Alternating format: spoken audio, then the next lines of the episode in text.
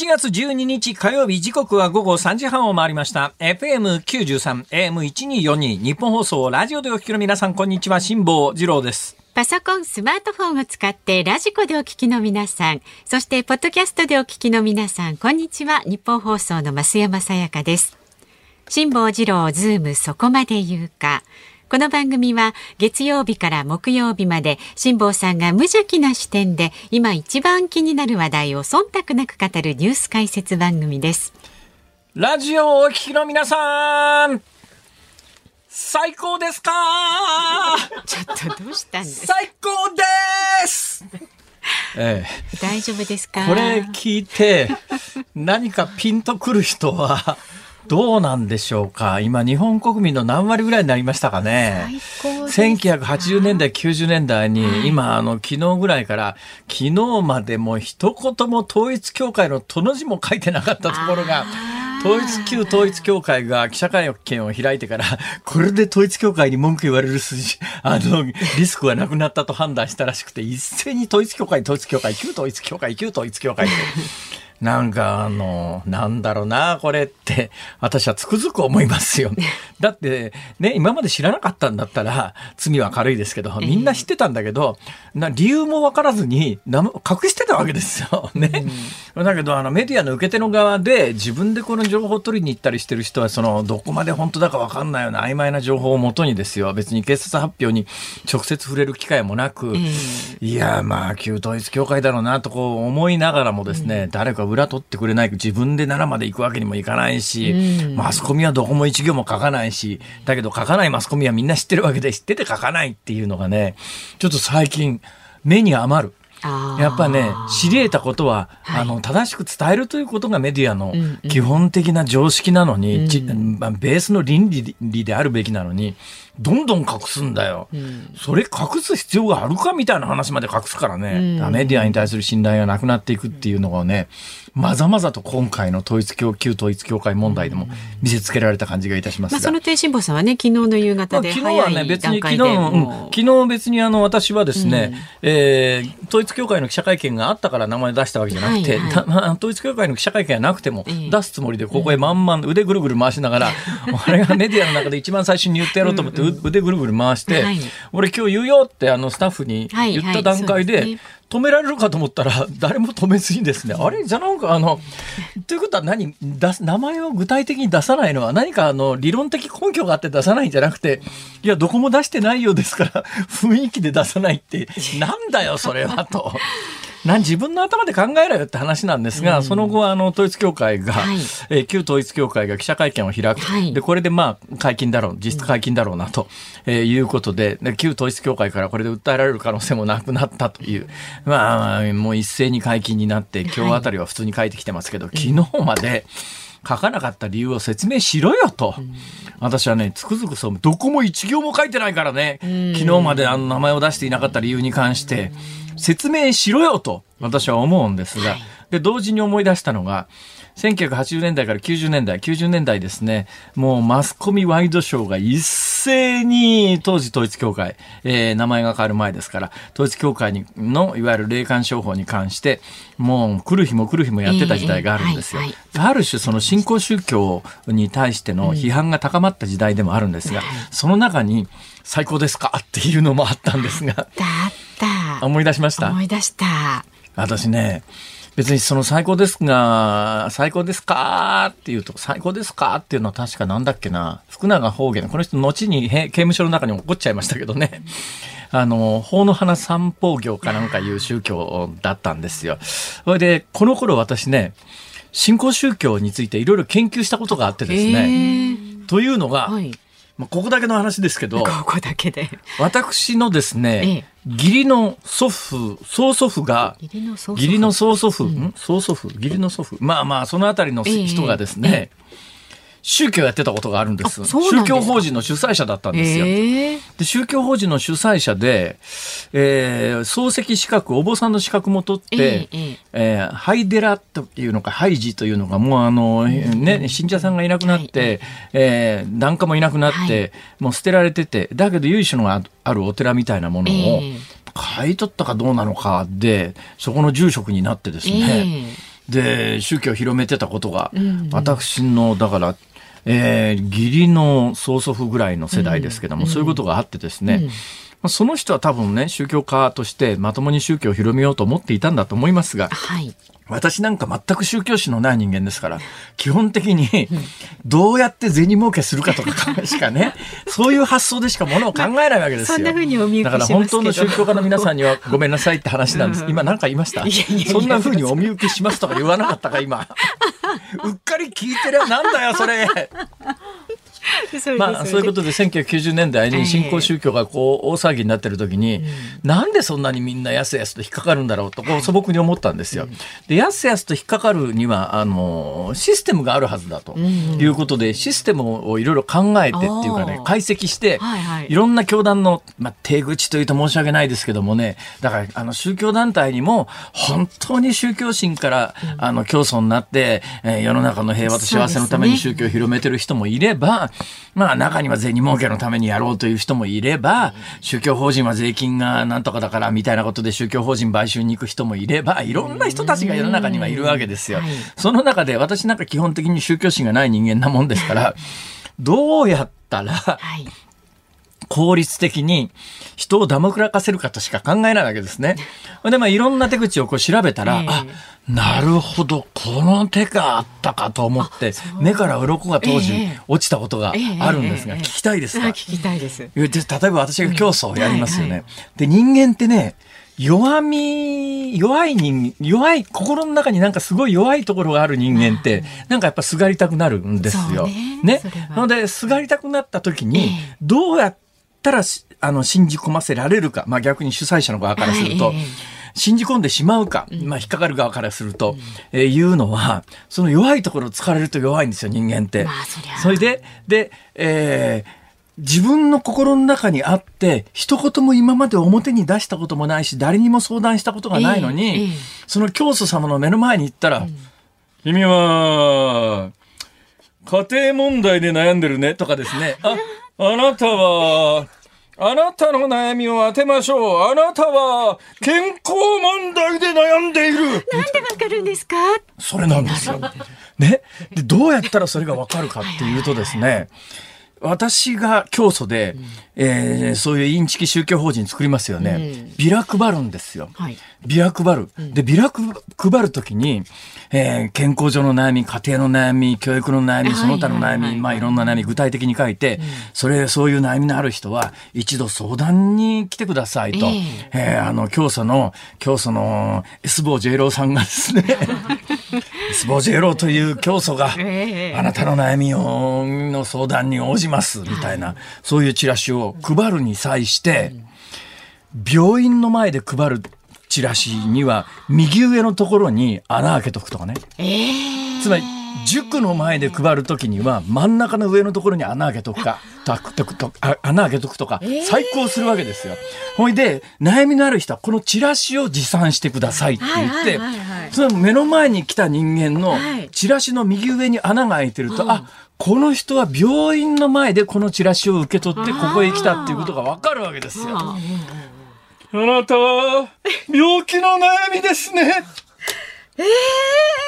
ー、ってなるんだ。あ悩みを解消したければ、私のこのペットボトルを100万円で買いなさいみたいな。これ私ね、当時調べてて、はい、あ、なるほど、こういう手があるのかって、要するに手品みたいなもんなんですよ。だからね、あの、悩みのある方、別に宗教に入るなというつもりはもうとありません。ね、ちゃんとした宗教もたくさんありますから。だけど、自分がなんでそれを信じるに至ったのかというのの、プロセスについては、振り返った方がいいかもしれない。あのね、立派な宗教家の方もいらっしゃいますから、宗教全般を一概に喋ってるわけではありませんが、はいはい、私が1990年代、世の中宗教問題で大騒ぎになってる時に、うん、どんな手口を使ってるんだろうということで、いろいろ情報を取り寄せて分析した時に、えー、なるほど、このやり方かと思ったのが、今、まあ一例ですけども、えー、いくつかあったんですよ。そうなんですか。で人間ってねそういうところつかれるとものすごく弱いもんだから。弱いですよ頼っちゃいがちですよね。あの手品なんかもそうで私それ以来ですね、うん、結構手品っていうのに凝ったことがありましてね。はいはい、何ポケット？いやいや。ポケットの中から。コインあるじゃないですか。はい、今私コインもテーブルの上に出しました。うん、ねコインね、うん、これ100円玉ですよ。はい、100円玉ですよ。はい、いいですか、いいですか？大丈夫ですね。100円玉。100円玉が今テーブルの上にあります。はい、これを要するに手に取って皆さんに見せてるだけですよね。はい。うん、これでいいですか、はい、大丈夫ですか、うん、いいですか？いいですか？ああ、なくなった。なんで？これはだから錯覚なん錯覚を利用するんですよ。錯覚。全然わかんない。わかんないでしょ？マジ。そうでしょ？いや、そうなんですよ。だからね、意外と簡単なんですね、手品って。今、まあ、ラジオでお聞きになってる方は申し訳ないですけども、今何をやったかというと、私がテーブルの上に100円玉を置いて、その100円玉を手の中でカチカチやってるうちに、バーンって最後やった時に、手の中の100円玉が消えたんです消えたんです。消えたんですよ。これどっからでも出せるんですあと耳の後ろから出すこともできるし、えー、あの鼻の穴から鼻の穴から出ねえか鼻がどっからでもどっからでも出るんですよこんなものは。えー、まあいいです。まあそれまあ要するに手品ですから。まあまあまあでもそういうからくりと一緒っていうこと、ね、そうそう。はい。いや今 今ね握ったら出てきました。別の逆の手から。いや簡単なんですこういうの。実は、えー、錯覚を利用してるわけですよ。今どうやって騙されたかというと、はい、最初に右手でテーブルの上で100円玉をカチカチしてたでしょ、何回もカチカチしててずっと手前に引き寄せて、はい、皆さんに見せるというプロセスを何回も繰り返してるので、要するにこの人がやってるのは100円玉を右手で押さえて手元に引き寄せて、テーブルの端でつまみ上げて皆さんに見せるとこう思ってるわけですよ。はい、で100円玉を手前に移動してくるプロセスは、うん、これは要するに、ね、ここだとテーブルの真ん中だと指で掴めないから、うん、端っこまで移動してきて指で掴むと思ってるわけですよ。ね、もう、もう信じ込んでるわけです。この、これを何回か繰り返すことによって。ところがこれやって、最後の時に実はもうないんですよ。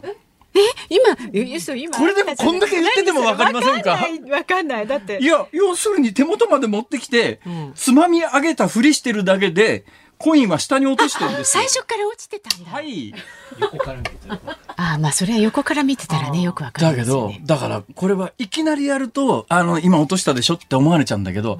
何回か落とさずにやることで相手はもうそういうもんだというふうに錯覚するんです。信じ込んじゃってるんだあのね、ま、あの、宗教に救いを求めるのは、私はね、あの、立派な宗教で、立派な宗教家の皆さんのところで救われるというのは、それはそれで大切なことだと思いますが、中には、あの、信者さんを増やしてお金儲けにしようという人もいるわけですから、だそのあたりの見極めはちゃんとしなきゃいけないので、あの、こういう手口があるよっていうのは、どっか覚えておいた方がいいんじゃねっていう、そういう話です。そうですね。意外と何でもできるっしょ。本当ですね。私こういうのには引っかからないと思ってたんですけどね。まんまと引っかかってしまいましたけど。はい、以上です。はい、深く納得いたしました。では、株と為替です。今日の東京株式市場日経平均株価4営業日ぶりに反落しました。昨日と比べて475円64銭安い26,336円66銭で取引を終えました。世界的な景気減速懸念から昨日の欧米市場が下落した流れを受けて東京市場でも幅広い銘柄に売りが出ました。下げ幅一時500円を超えました。為替相場は現在1ドル137円40銭付近で取引されています。まあ、昨日のこの時間と比べますと40銭ほど円安になっています。まあ、昨夜遅くにはですね、一時137円70銭付近まで円安が進む場面もありました。さあ、ズームそこまで言うか。この後は昨日の夕方から今日この時間までのニュースを振り返るズームフラッシュ。4時台は中国、ロシア間への警戒が続く日本の防衛現状と対策はというニュースにつきまして、軍事ジャーナリストの井上和彦さんにお話を伺います。で5時台に取り上げるのは岸田内閣再始動今後の政権運営の課題はというニュースにズームします。番組では今日もラジオの前のあなたからのご意見をお待ちしております。メールは zoom zoom アットマーク 1242.com 番組を聞いての感想はツイッターでもつぶやいてください。ハッシュタグ漢字で辛坊治郎、カタカナでズーム、ハッシュタグ辛坊治郎ズームでつぶやいてください。で、今日のズームオンミュージックリクエストお題は？はい、今日のズームオンミュージックリクエスト。最高ですか？と聞かれた時に聞きたい曲。最高ですか？と聞かれた時に聞きたい曲ね。はい、理由も添えてズームアットマーク一二四二ドットコムまでお寄せください。お待ちしております。日本放送ズームそこまで言うか。ここからは昨日夕方から今日この時間までのニュースを振り返るズームフラッシュです。参議院選挙の街頭演説中に銃撃され亡くなった安倍晋三元総理大臣の葬儀が今日午後1時から東京芝公園の増上寺で営まれ午後2時過ぎに終了しました。その後先ほど2時45分ごろ安倍元総理の棺を乗せた車が増上寺を出発し自民党本部から総理大臣官邸国会の前を通過しましたお別れの会については後日東京と地元の山口で開かれます。安倍元総理の銃撃事件を受けて奈良県警の対応などに問題がなかったか検証されることになりました。二之湯国家公安委員長が閣議後の記者会見で検証チームを立ち上げるよう警察庁に指示したことを明らかにしました。奈良県警は昨日安倍元総理銃撃事件で逮捕された山上徹也容疑者が事件前日に奈良市にある旧統一教会の関連施設に向けて銃の試し撃ちをしたと供述していることを受け現場検証をしました。県警によりますとビルの外壁からは複数の弾痕のような穴が見つかりました。岸田総理大臣は昨日党本部で記者会見し憲法改正に関してできる限り早く発議に至る取り組みを進めていくと述べ意欲を示しました。また物価高対策としてエネルギー食料品に特化した政策を実行すると述べました。ウクライナ非常事態庁はロシア軍のミサイル攻撃を受けた東部ドネツク州チャソフヤールの集合住宅で死者が33人になったと明らかにしました。ロシアが完全制圧完全制圧を目指す東部ドンバス地域では激しい戦闘が続き南部オデッサ州にもミサイル攻撃がありました。東京電力は昨日揚水式水力発電の神奈川発電所を報道陣に公開しました。高低差653メートルの2つのダムを利用して発電し電力需給の調整役を担います。想定外の低気温となった3月下旬や記録的な猛暑となった6月下旬にはフル稼働し大規模停電の回避につなげました。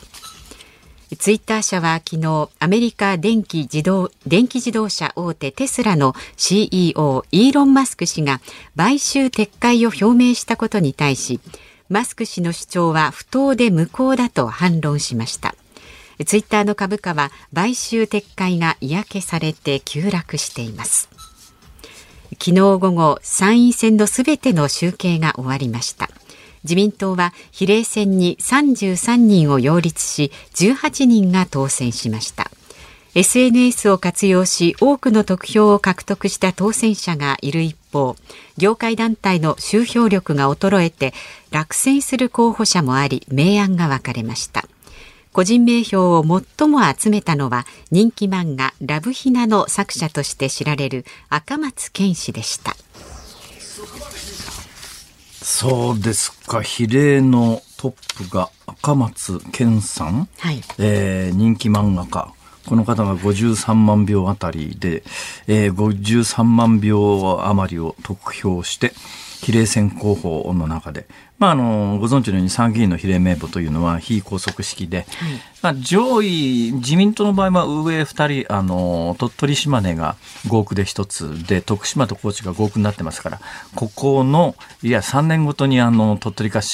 島根かとか、えー、高知かあの徳島かどっちか候補をあの選挙区に回して、えー、選挙区からあぶれた方はこの比例で上で処遇するからって言ってこれ特定枠って言うんですが、はいはい、この2人が実はトップ当選この2人なんです。だからここに集中的に、えー、票を集めるよりももうこの2人は確実に特定枠って言ってたとえ1票しか取れなくてもあの、うん、通りますよっていう、えー、ここがまあ上2人だけ拘束式名簿にして、はいうん、それ以下は自分の名前というか候補者の名前書いてくれた人から多い方から順番に上から並べますよと。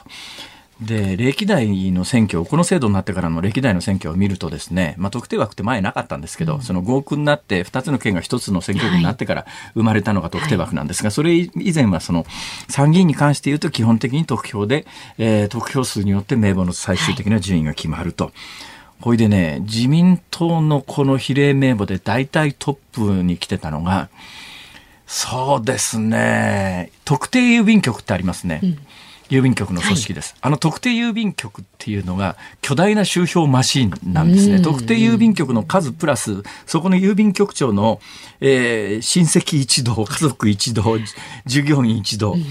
で、前はやっぱりね、その特定郵便局の組織のトップトップっていうかそこからあの参議院の比例に出てくる人って100万票近い得票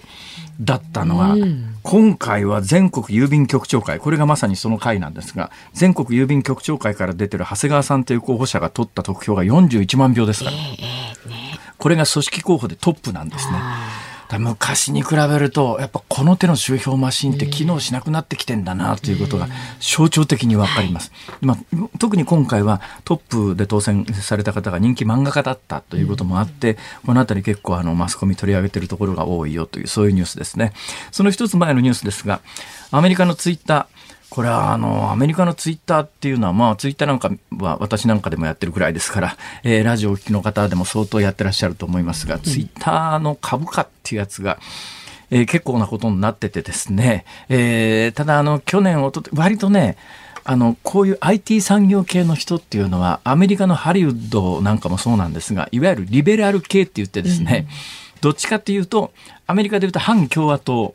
っぽいイメージの人たちが西海岸とか東海岸とか多いんですよ。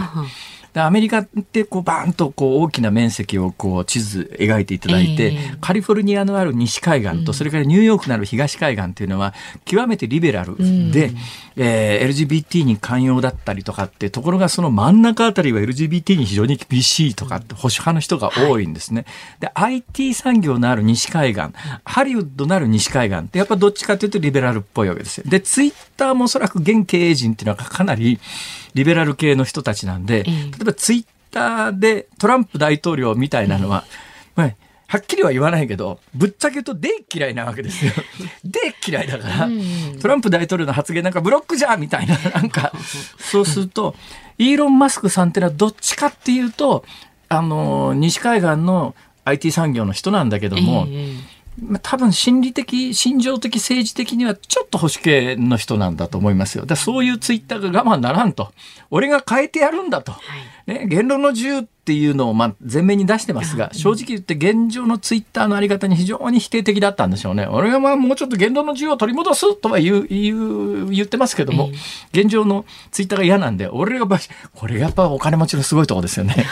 変えようと思ったら会社ごと買収して変えちゃうってそうですよね。考えてみたらね。で、確かね、売買が成立した時のお値段って6兆円とかそのぐらいの金ですよ。すっごいっすよね。買っちゃおう、ね、買っちゃう。6兆円出しちゃう。ところが買っちゃうって言ってから、あの、これがね、最初からイーロン・マスクさんがそう思っていたのが結果的にそうだったのか分かんないんですけど、えー、ツイッターのアカウント買収しようと思って調べてみたら、なんか偽物の、なんか実体のないアカウント山ほどあるじゃねえか。こんなもの、この株価は高すぎるわって言って値段下げろやみたいなことで揉め始めたんです。えーで、ずっと揉めてたんですが、最終的に昨日今日あたりで、やめたみたいな話になって、そうするとツイッター社のとしてみりゃ、ふざけんなよって話に、訴えちゃうみたいなことを言い始めてて、これが結構な今騒動になってますよという、ね、簡単に言うとそういうニュースです。うん、なるほど。はい、えー、いうことで時間が迫ってきましたが、まだまだこれね喋ろうと思ってその前の揚水発電なんかすっごい喋れるんですけど。ところなんですが、また今度にしますか。はい、はい、ズームフラッシュでした。7月12日火曜日時刻は午後4時を回りました。東京有楽町日本放送第三スタジオから辛坊治郎と。日本放送の増山さやかでお送りしています。さあいろんな方々がねツイッターでつぶやいてるんですけれども。ポリンキーさんラジオで手品笑いそれから。ラジオで手品は斬新だと思うな。しゅんさんもラジオでマジックって。失礼しました。どうも。とかねあと申し訳ございません。スーパーフォーさん。ラジオでもわかる手品をやってください。ええそれでは今からペンを消します。ラジオではわかんないですね。考えてみればラジオだったら何でもできるよな。まあね、そうですね。なえー、ゲストに僧侶を呼ぶとかね。自由自在ですね。はい、嘘はつきませんよ、はい、そんなことしてませんから大丈夫ですよ、はい、大丈夫ですよご安心最高ですか？もういいですか？いいです、ね、はい失礼しました。はい。今度ねあのラジオでもわかる何かそうわかりました。考えてください、はい、さあまだまだ、えー、ご意見お待ちしております。でズームオンミュージックリクエスト今日のお題は 最高ですか？と聞かれた時に聞きたい曲ですのでね、えー、ぜひ考えて送ってください。ねうん、なんか最高みたいな曲。ロックンロールのコンサートロックンロールのコンサートって言い方自体がちょっとなんか ロックンロールのコンサート。時代を感じさせますが。本当ですね。ロックコンサートなんかではよくねえー、乗ってるかいとか昔は言ってましたけどね最近ちょっと恥ずかしいですよね。乗ってるかいはちょっとね あれ？あまり聞かないと思いますね。昭和ですかね。昭和ですね。そうですねバブル以前ですねきっとね。そうですね。1970年ぐらいまでですかね。そうですね。乗ってるかい。そうですか。でも乗ってるかいでもね多分私が乗ってるかいって言うとねみんなそういう反応だと思いますが、はいはい、同じ乗ってるかいでも、ね矢沢永吉さんが出てきて。いやこれは今の時代で乗ってる会を矢沢永吉に言われたらもうそれだけでしびれちゃうっていうかですね、反応したくなるいいですよねきっと乗ってる会だからね乗ってる会もそうだし、最高ですかもそうなんだけど、はいはい、言う人によるんだねこれが。そうですね。はい。さあご意見はズームアットマーク一二四二ドットコム、えー、ツイッターはハッシュタグ辛坊治郎ズームでつぶやいてください。お待ちしておりますえー、この後は中国ロシア艦への警戒が続く日本の防衛現状と対策はというニュースにズームします。日本放送ズームそこまで言うか。この時間取り上げる話題はこちらです。中国ロシア間への警戒が続く日本の防衛現状と課題は？今月4日沖縄県尖閣諸島周辺の接続水域に中国海軍とロシア海軍の艦艇が相次いで侵入しました。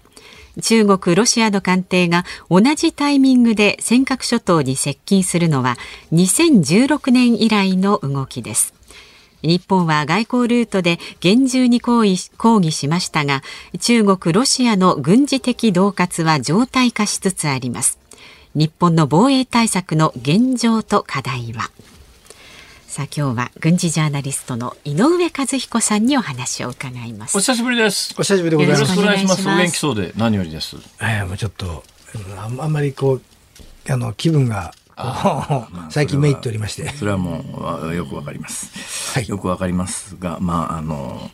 えー、なんで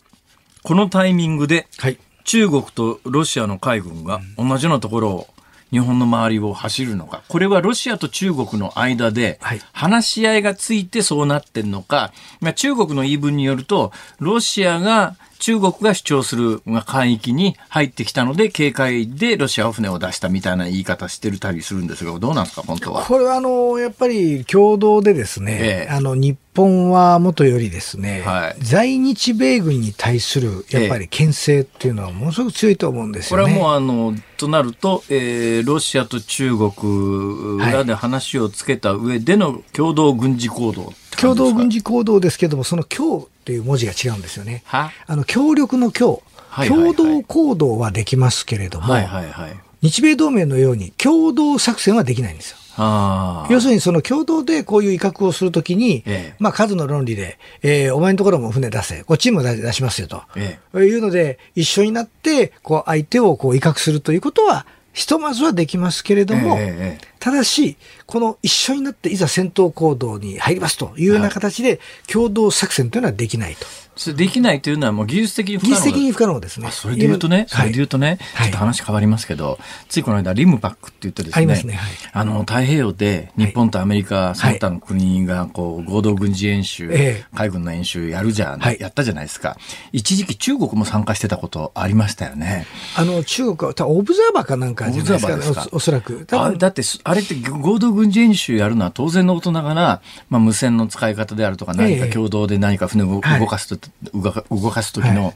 不調みたいなものがあるのかどうなのか知りませんけれども、はい、そういうののまあすり合わせみたいなことで、そこにオブザーバーとは言いながら、中国入れたらですね、情報丸、丸抜けっていうか、筒抜けっていうかですよ。まあ、その部分はですね、かかなりあの、やっぱり私は、あの、制限してやってたと思うんですよね。あの例えばその私の記憶ではちょっとその辺のところ中国がいたかどうかっていうのはちょっと記憶が今定かではないんですよ。えー、ただもし例えばその記憶の中ではないところで本当実際それがあったとすれば多分見せつけると言いますか。ああの環太平洋の、えー、海軍がですね、えええー、こうやって共同作戦できますよというようなことをこう見せると。いうような形ではないかなと。なるほど。もちろん彼らの方はその電波情報だとかそういったものを、もし例えばそれが本当参加していたとすればですね、えー、えー、取っていたでしょうしね。それはあると思います。さて、まあ、そんな中、えー、このタイミングでしかしなんで、えー、中国とロシアが共同、共同軍事行動なんですか？これはもう間違いなくあのやっぱりウクライナにおける戦争の、はい、この状況でですね、ええ、私いろんな方に聞きますとね、え、ロシアがやっぱり必要以上にっていうか我々が日本人が考えている以上にこの日本の動きというものを警戒していると。動きって何だっていうとその軍事行動をですね、日本がこの機に乗じて起こすんではないかと。いうことを恐れているということを言うんですね。いや、私別にそれを主張するわけではありませんし、本気で考えているわけではありませんが、はい、あのウクライナにとってですよ、はい。最も優しい日本のあり方とするならば、はい、ね、私は別にそうしろって言ってるわけじゃないですし、そんなこと全然思ってませんけれども、うん。はい、そういうことを考える人がいてもおかしくないなっていうレベルの話ですけども、はい、日本がですね、今、あのー、北方領土かなんかに、自衛隊バーンと派遣してですよ、はい、そこでロシアと対峙したら、ロシアは兵力を東に向けざるを得ないんで、はい、ウクライナ応援の作戦としては、これ一番有効なのではなかろうかと。はいこれは実はですね、はあ、あの、これ冗談のような本当のような話で、もともとこの開戦の前にですね、私、ウクライナの女性が、これをこう、自分の心情を訴えるってことで、いわゆるその詩というんですかね、この、ちょっと作文みたいなやつを、日本語で書いたやつをくれたんですね。え、で、こう、うまくない、うま、うまい日本語ではなかったんですけども、まさにですね、自分たちがロシアと対峙し、2014年からこのクリミア半島で、でロシアと対峙しているというのは、はいはい、これはつまりあのロシアのですね、えー、ロシアを挟んで東隣の日本のためでもあるんだと。えこれ私、ちょっとあの、ぞぞっとしましてね、結局その、西隣がウクライナで、東隣が日本だと。で、お互いその領土問題を抱えていると。えー、北方領土でも知ってるんですよね、こういうの。だからその意味ではね、これ日本が動きを起こすということになりますと、ロシアが今極東域、特にまた北方領土の方からも兵力を引っ張ってあるウクライナの方まで持ってってるというふうに言われておりますので、その意味ではそれができなくなるってことは確かにそうだと思うんですロシアの東部はおそらく相当今手薄になってますよね。相当手薄になってます。はい。これは一番怖いことなんで、我々が一番実はその恐れることというのはですね、この手薄の時にですね、ええ、あの小さい国土面積の割に100万人の軍隊を持っている国が一つあると。これは北朝鮮なんですよね。はあ、で、ロシアと要するに友好関係にある北朝鮮が、ロシアの求めに応じて、この兵力の、要するに穴埋めをせんがために、ひょっとすると、これ、えー、兵力をその割いて、あそこに常駐させる、あるいはあそこで共同訓練をさせるなどというようなことををやりますと、非常に厄介なことになるんですよね。あの、アメリカ軍にとってもあれ、三沢基地っていうのが、あの、もともとウラジオストークのロシア艦隊を想定して置いている基地がありますけども、ああいったところもものすごく脅威になりますんで。これは北朝鮮の部隊を北方領土に置くなんていうことが、もし例えばこれ起こりうると、怖いんですよ。で、あの、辛坊さん、この間もですね、あの、ロシアの下院議員がですね、ええ、北海道に対する、あの、領有権というのは、ロシアも主張して、主張できるんだみたいなことを言い出したりとかですね、これ結構あれ、まあ、実際に第二次大戦末期、はい、まあ、日本軍かなり頑張って、はいえー、北方領土で、はい、あの旧ソ連軍をとどめましたけれども、はい、旧ソ連の本音で言うと、北海道全域は制圧するつもりで兵隊を送ってきてましたもんね。そうですね。で、大戦末期に。あの、実際はヤルタ会談、要するにクリミア半島のヤルタでですね、はいはい、3カ国の首脳会談をやったときに、スターリンが。アメリカ、イギリス、あアメリカ、イギリス、ソ連ですね。はい。はい、で、それと、そのアメリカのルーズベルトにですね、スターリンは、あの密約としてですね、ええ、スターリンラインとして、え、あの北海道のルモイからですね、はい、あのルモイから、えー、あれはあの、えー、南南部の方のですね、えっ、ー、と室蘭、はあはあ、あのあの線をこう北海道をこうズボッとこう北海道分割統治の密約がヤルタであったっていうことですか？そうです。これね北海道スターリンラインって言われてるんですよ、ええ、でこの北海道スターリンラインのことはそのおもちろんこれスターリンは求めるんですけれども、ところが戦争終わった時にはですね、アメリカの大統領が、副大統領だったトルーマンが大統領になってるんで、はいはい、そんなあんたと前の大統領の密約は密約ですから、ええ、それは知らんってことでやっぱりけっぱられるんですよ、ね、文書化されて表に出てる話じゃないので、ない私は知らんって話で、す、ね、で、これで結局そのマッカーサーから蹴飛ばされて北海道に上がれなかったっていうのがあるんで、あれ結構虎視眈々と、やっぱり私、これずっとロシアは狙ってるので、これ北海道の脅威っていうのは、あの、我々ちょっと忘れてるんですけどもね、このあたりもう一回、あの、我々はあの見直す必要があると思います。しかし、ロシアはなんでそんなに、まあ、まあ、独裁者とか権力者とかっていうのはそういうものかもしれませんが、はい、何のための領土欲なんですかね？これ結局ロシアの場合はもう本当にあの、やっぱり拡大していく。で、拡大していくと同時に、あの、いろんな国の民族を抱え込むんですよね。で、これあの、我々ロシア、ロシアというふうに呼んでますけども、正確にはロシア連邦として22の共和国の集合体がロシア連邦になってますから、はいえ。ー、今このウクライナだとか、ベラルーシだとか、こういったあの旧ソ連構成国は、えー、同じ国だったとはいえ、結局、その自分たちのロシアを構成している国ではなかったんですけども、えこれが要するにロシアから離れていくと、やはりこのロシア連邦を構成している22の構成国が、これ反旗を翻してくると、これ厄介だっていう話っていうのがやっぱあるんでしょうね。ですから、こう、外へ外へこう、拡張していく、いった結果がこんなふうになってしまってますけど、あれがやっぱりこうロシアの一番のこう恐れなんだろうなという感じはいたします。まあ、あの領土欲で拡張したい一方で国内がバラバラになって領土が逆に縮小することもあるのでそちらの方に歯車が回らないように外向きに歯車回してるっていうそういう構図なんですかね、えー、ですから私はもうかなりその自分たちの思惑彼らの方の思惑というものが、えー、やっぱりこう初戦の失敗って言いますかウクライナ戦争の初戦の失敗でこれ随分とやっぱ狂ってきたあことが今の結局なんていうんですかね、ロシアのもう失敗の大きな私は要素、要点、あの、要因だと思ってますけど。あ、それで驚いたのは、この間、はい、あの、ウクライナのショッピングセンターがミサイルで攻撃されたじゃないですか。ありましたね。で、あの、ミサイルが着弾する直前の映像が、2日後ぐらいに公開されて、で、まあ、はっきりミサイルの形がわかる映像で、はい、で、まあ、それを分析すると、旧ソ連時代の空対艦ミサイルじゃないのっていう、かなりでっかいミサイルを撃ち込んだんじゃないのって話なんですが、空対艦ミサイルをショッピングセンターに撃ち込むってのはどういうことなんですかね？いやだから結局その弾がやっぱこう今極端に少なくなってきてるんですよね、えー、でイギリスなんかっていうのは割とこの正確にやっぱりカウントしてましてね、えー、何千発というミサイルを巡あの巡航ミサイルだとかそういったようなそのさまざまなミサイルを誘導ミサイルを何発ぐらい撃ち込んで、えー、やってるというそういうのやっぱりあれカウントしてんですか？してますねよくあの映画でですね、はい、あの暴漢がピストルをこう発射するすると、はい、ね、このリボルバーは弾が6発しか入らないと、はい、これで今5発撃ってるから、あと1発撃つと弾倉に弾がなくなるはずだみたいなシーンがよくありますけど、けどね、要するに同じことを大規模にやってるってことですね。あのこれ結構あのあの見られてますね。で、ロシアの方が、ええ、あのこれ逆にで、あの、辛坊さん、あの、損害がね、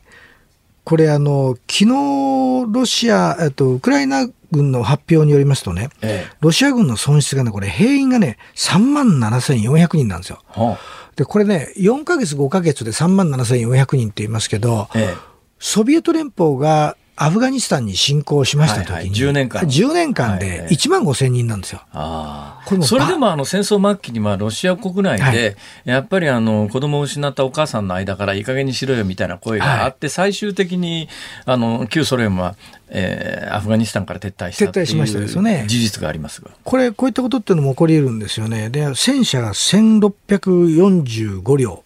走行、えー、兵員装甲車っていうのが3800両潰されてるんですよね。はあで、これあの、やっぱり地上に置いてある、あの、地上の兵器っていうのは潰されるところでカウントできますんで、ええ、多分これは本当にそういう数字なんだろうと。最初はこう、ウクライナが古代で言ってるんじゃないかっていうふうに言われたんですけど、え、そうでもないような感じで、他もやっぱりこう膨大なロシアの損失と言い始めました。で、そんな中で、巡航ミサイルをね、はい、155発も撃ち落とされてるんですよ。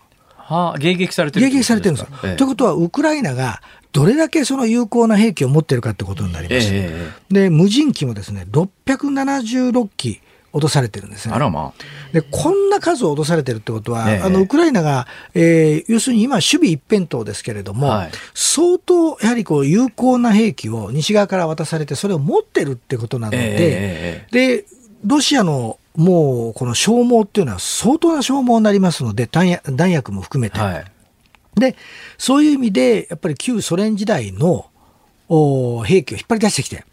これを使っていると。なるほど、ね、で、旧ソ連時代の兵器を引っ張り出されるとですね、何が起こるかっていうと、ええ現代のソ連兵は、ロシア兵は、それを使ったことがないんですよ。はあ、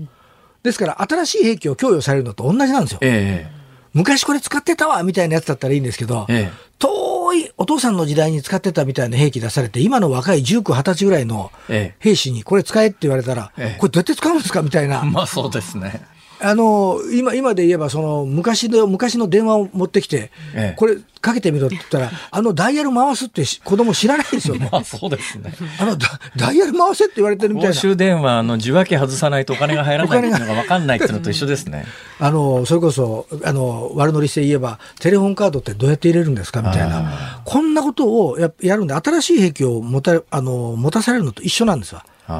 で従ってこれが相当やっぱりですね、ロシアにとっての痛手になってきてまして、えー、で、一方で、えー、西側から供与されたいろんな兵器を持っております、ウクライナの方は、最初はこれ訓練が行き届かなくて、はい、この兵器に対する連度が、えー当然不慣れなもんですから。それはまあ、いきなりアメリカの最新兵器渡されてもどうやって使うのこれどうやって使うか分かりませんと、いう話になるんで、これがですね、ようやくだんだん順調にあの、慣れ始めたらしいんですね。で、その、様々な西側が渡した高性能の兵器が、えー、まあ、期待する、いわゆる効果を出し始めたと、ええ、いうことが今言われてるんです。じゃあこれから今の現状の戦線の状況、はい、今後の戦線の状況を井上さんどうご覧になってます？これあの私ですね多分ロシアは地対戦術でかなり遅らせていくと思うんですよ。え、と言いますのはこれもうちょっとこれ夏が過ぎますとこれ急に今度寒くなった冬になってきますと、今度はやはりその住民って言いますけどウクライナの市民にとってのやっぱりこれ沿線ムードっていうのは、えー、またさらに強くなってきますでしょうし、えー、まあ、ロシア軍としたらもうその大規模な作戦で大規模にこう弾を消耗するってことは多分できない状況になりますね。で、ウクライナの方は弾だとか兵器っていうのはまあ、言ってみれば西側にからどんどん供給される側になりますから、はい、その意味ではあの、まあ、兵器の数としてはウクライナっていうのは余裕になりますけどもやっぱりこの寒さとかですね、この国民がやっぱり苦しむ状況っていうのがこれから生まれてくることに対する、えうこういったこともやはり念頭に置いているだろうしただあのウクライナがこれから攻め入るっっていう形になりますと、特にあのドンバス地方にもう一回攻め込もうとしますと、はい、ウクライナの東部、ウクライナの東部は、はい、どうやら一旦ウクライナ兵は、まあ、あのこれ以上の損耗を避けるために兵を引いた形に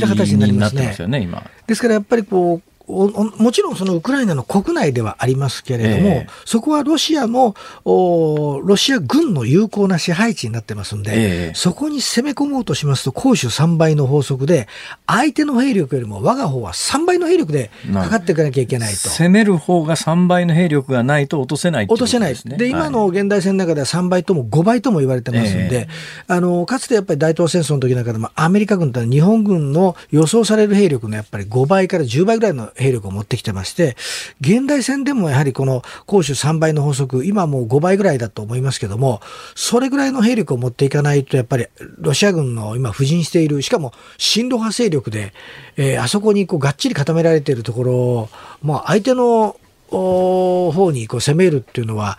まあ言っ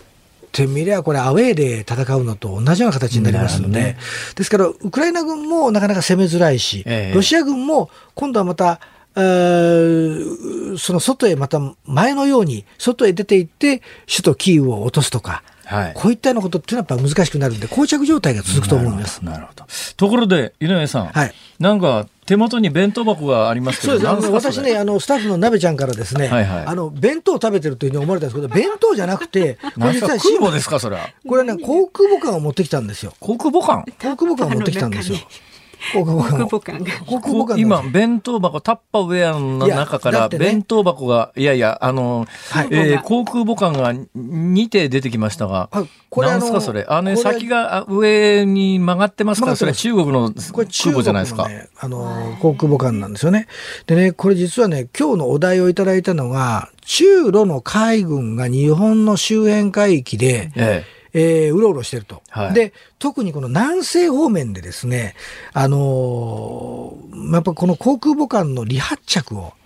繰り返してるって、えー、これはもう威嚇でしかないん。ですよね。昔でいう古臭い奉還外交のやり方なんですよ。はあ、で、我々こう一時的にこう中国が航空母艦を、おまあ、開発した、あるいは作ったってなると大騒ぎするんですけども、ええ、これ一番最初にあの中国が2012年にあの収益をさせたのがこの遼寧という航空母艦で。今そのお手にお持ちのやつがそうですか？そうですあのバウンの船の前のところが前、あの上に向かって湾曲してるやつですね。スキー、スキー、スキーの板にのジャンプ台のような形で船の前がなってて、はい、そのカーブに沿って飛行機は飛び上がると。飛び上がると。はい。で、これ大体6万トンぐらいの船なんですね。えー、6万トンか7万トン。で、これ、この船っていうのはですね、あの、もともと、ウクライナで作られていたやつを中国に売っちゃったやつなんですよね。はい、いらんことしたんですよね。で、これ、これが、えー、要するに中国の戦力になりまして、遼寧という名前に変わって、もともと鉄くずでカジノにするっていうふうに、なんでカジノやねんって話なんですけど、はあ、この空母を買ってきて空母にしました。はい、で、次の船も3頭という船が、えー、えー、同じ形を作ったんですよ。なるほど。で、3隻目っていうのがこの間出てきました。福建という、はい、これ福建っていうのはまだまだこれ模型がまだできてないんですよ。それ今手元に今持ち帰りましたけど、あ、それキティホーク、アメリカの空母ですね。これアメリカの航空母艦なんですよ。飛行甲板が前までまっすぐ。まっすぐになっていて、ぺったんです。カタパルトっていうあのアメリカ海軍のカタパルトがこうやって筋ついてるんですよね。あの要するにですね、増山さん、はい、あの中国には技術がないから船の先上に曲げとかないとジェット機飛べないんですよ。ところがアメリカの航空甲板がまっすぐなのは、カタパルトって言って、あの加速させて、まあ湯や打ち出す装置があるんでまっすぐのところで飛び立てるん。ですがえ3艇目はそういう形なん。ですか、中国も。3艇目はですね、3隻目がですね、これ同じそのことを、おやろうとして、ええ、あの、変なですね、皆さんも多分これ、聞いておられる方も、写真でご覧になったと思いますけど、変なその航空母艦の甲板の上に建屋みたいなのがこう、あるんですよね。はあ、あれ隠してるんですけど、これがカタパルトなんですよ。射出用のカタパルト、射出機です。飛行機をゴム、まあ簡単に言えば、そのゴムでベーンって飛ばすみたいに、うん、それを水蒸気で飛ばすのをずっとやっていて、アメリカはこれをさらに電磁カタパルト、リニアモーターで打ち出そうとして、今、ようやく航空母艦でですね、収益させたんです。ジェラルド・フォードっていう船を。はい。その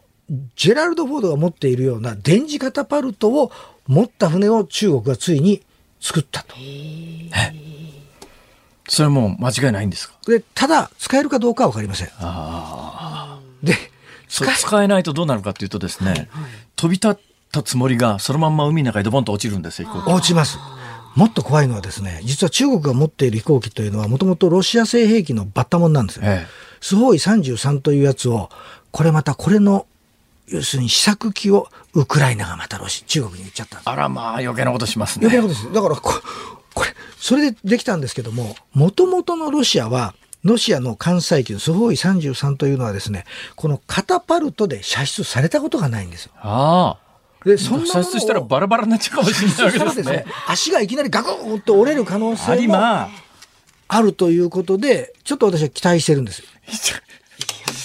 その映像を見たい、えー、さん時間来ちゃいました。そう なんですか？そうなんです。終わりなんですそうなんですよ。ちょっと寂しいですね。またあのたっぷり続きを、ええ、あの教えてください。大体その両ネのプラモデルなんかどこで売ってんですかそれ？これあの輸入物で買えます。へえ。あの探します。よく見つけますね。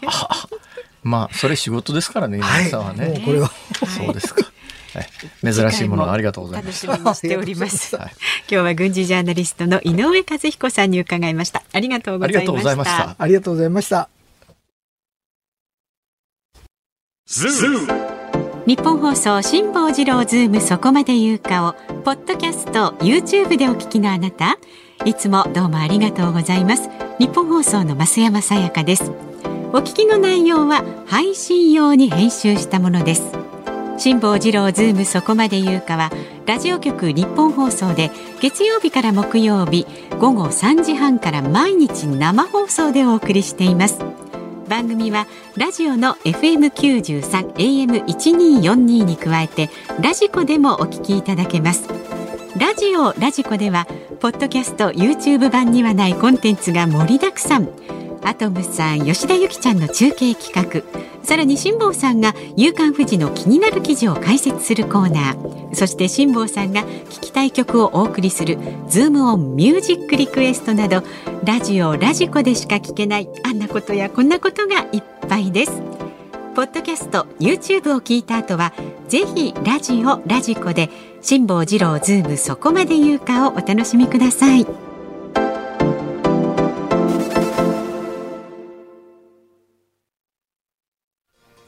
7月12日火曜日時刻は午後5時を回りました。辛坊治郎です。ニッポン放送の増山さやかです。ズームそこまで言うか。この時間ズームオンミュージックリクエストねご紹介していきましょう。今日のお題は最高ですか？と聞かれた時に聞きたい曲ですえー、まず埼玉県のかよこさん女性の方は最高ですか？西郷ですか？西郷ですか？西郷輝彦さん星のフラメンなるほどね、ね、そうきましたか。のっけから来ました、はい、それから兵庫県姫路市のまいどくんは最高かい？乗ってるかい？的な、えー、ロックな曲はズバリ RC サクセション雨上がりの夜空にをリクエストしますね。日本においてロックのスタンダードナンバーでしょう、えー、確かに、そうですね、うん、はい。東京都のサッチさんはエレファントカシマシのこの世は最高でお願いします。今夜は最高じゃないんだ。そう。この世は最高。浜松市の犬黒さんはあのねのねの猫にゃんにゃんにゃん。なんで？これね歌詞の中にさあ行こうさあ行こうとあるのでね。あダジャレです、ね、そういうのがあるんだ。最近この曲 TikTok で流行ってるみたいなので若い世代にもおなじみみたいですよ。こういうの最近多いですよね。古い曲なんかこうあのねのねのあのねのねの。猫にゃんにゃんにゃん。にゃんにゃんにゃん、うん、あとはやぶさかさん。さらば廃成功。なんで？はい、まあ、最高最高そういう感じ最高万歳！みたいなそういうやつですね、はい、港区のなみちゃんさんはですねセイエスチャゲアンダースカ。もちろんです！という意味で。最高もちろんです。ああ、ね、そうですね、うん、確かに、うん、共通はしてますね、うん、はい足立区の楽太郎さん49歳、えー、今日の塀の上を歩くギリギリトーク素晴らしいです。そうですか？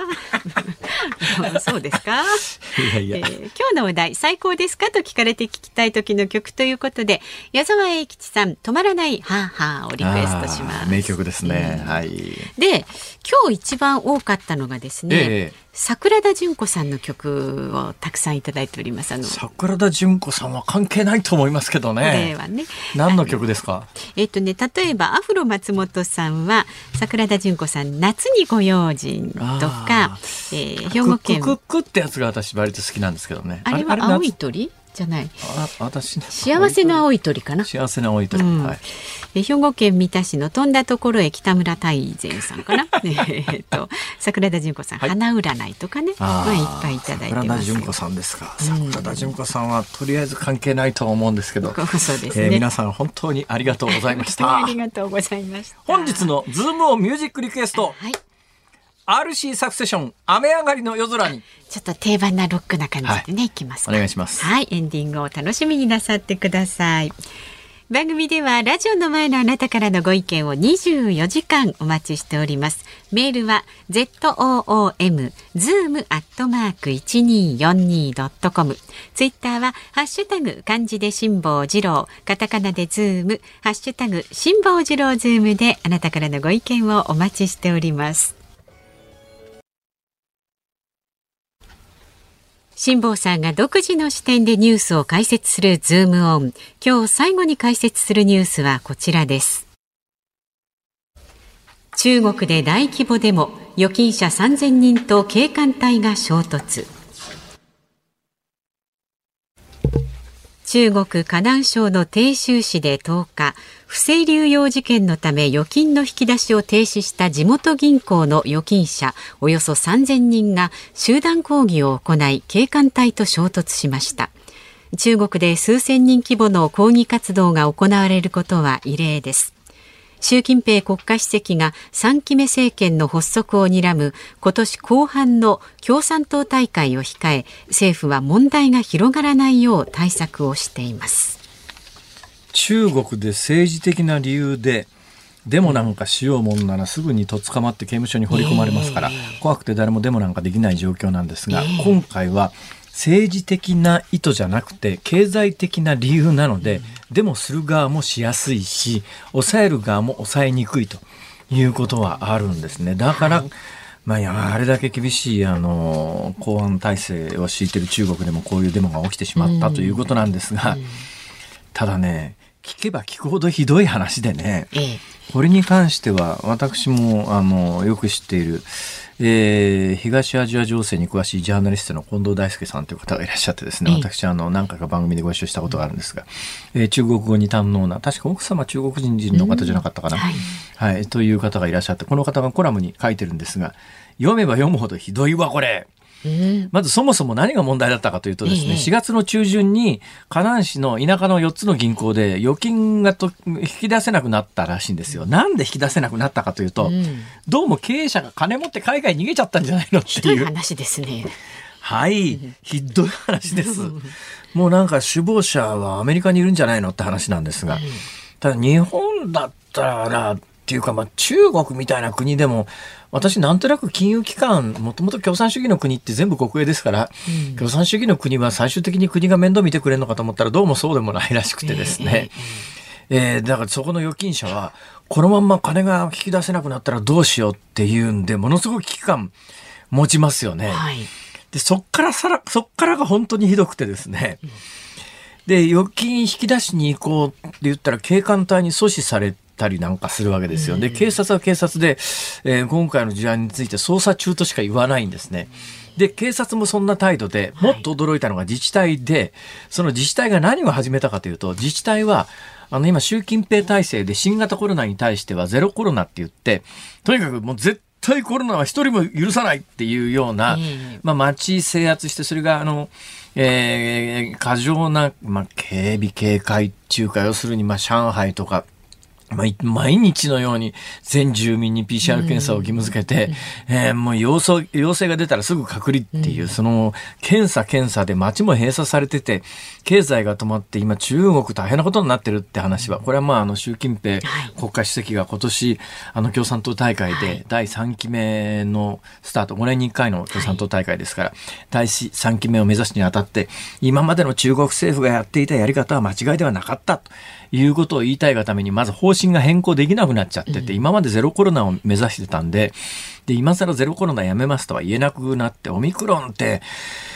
まあ今までの初期のコロナに比べると死亡率も重症化率も圧倒的に小さいんだから、これ全くあの感染者数ゼロに抑えることなんか不可能じゃねって常識ではわかるし、日本でもまあ少しずつそっちの方向に向かって舵が切られて、全世界的にはもう完全にそっちの方向なんだけど、中国では未だに習近平政権は一人のコロナ感染者も許さない。それがオミクロン株であってもというようなことで、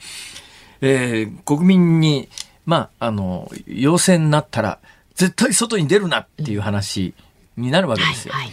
い、で、この河南省で何が起きてるかというと、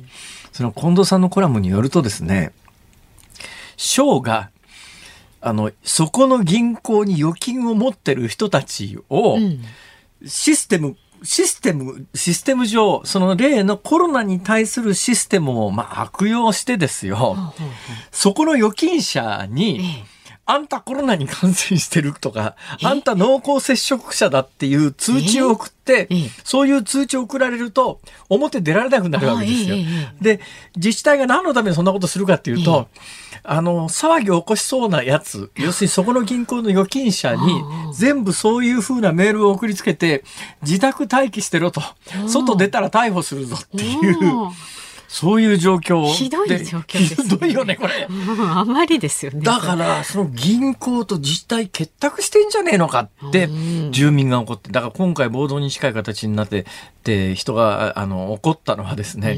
どうもその銀行だけが問題じゃな、なんじゃなくて、自治体もみんなグルなんじゃねえのかっていう。で、その、例の近藤さんの、あのコラム見てたら、これひでえなって話なんですが、河南省でこんなことがあったそうです。あのね、建設中のマンション買ったんだって。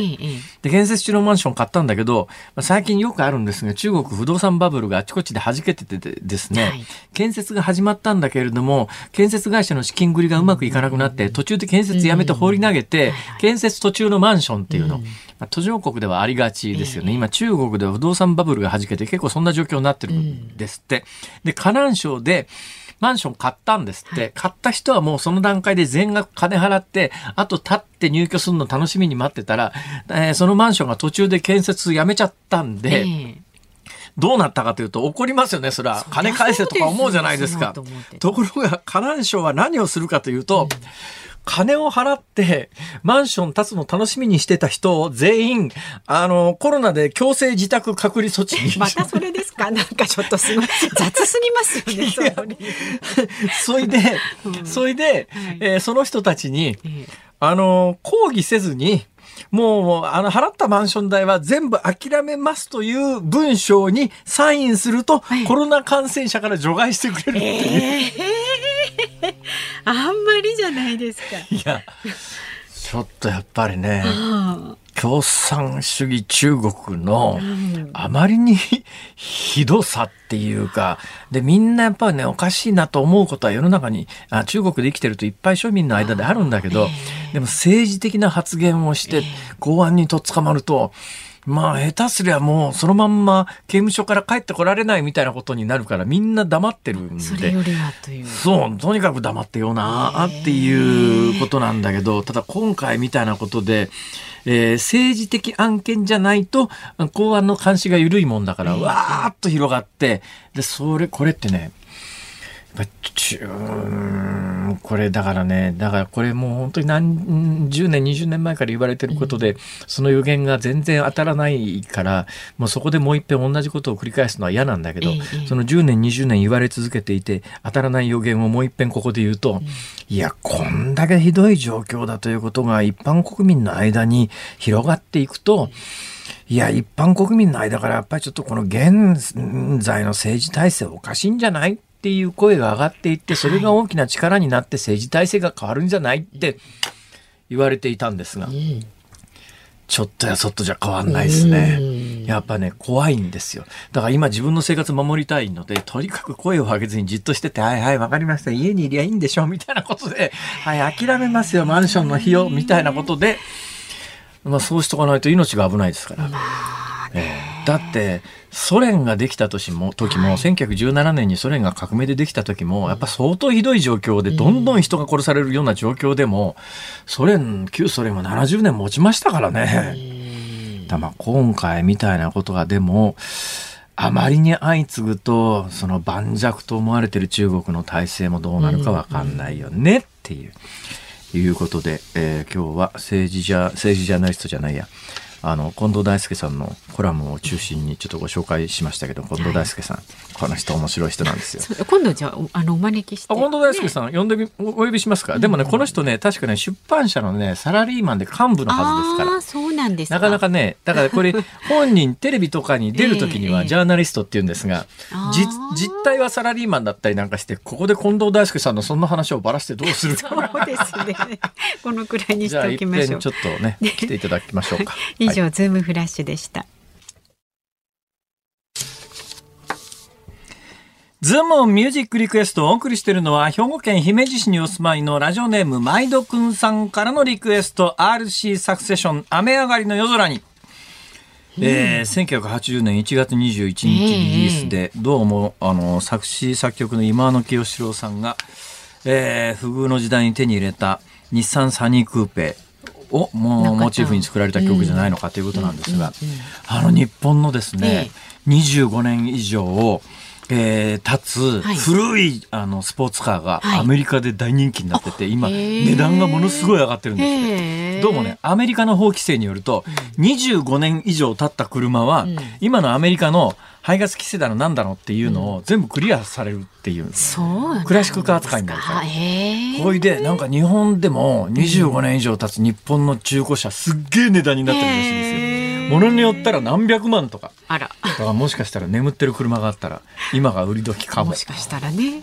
はい、さあ日本放送この後はショーアップナイター甲子園球場から阪神対巨人戦。解説金村義明さんでお送りします。で明日の朝6時からの飯田浩二の OK 工事アップコメンテーターは数量政策学者の高橋洋一さん。イエレン財務長官が訪日。今日日米財務省会談開催というニュース。それから高橋洋一さんが、えー、安倍元総理について語りますそしてこのズームそこまで言うか、明日はゲストは経済評論家の森永卓郎さん。そうですよ、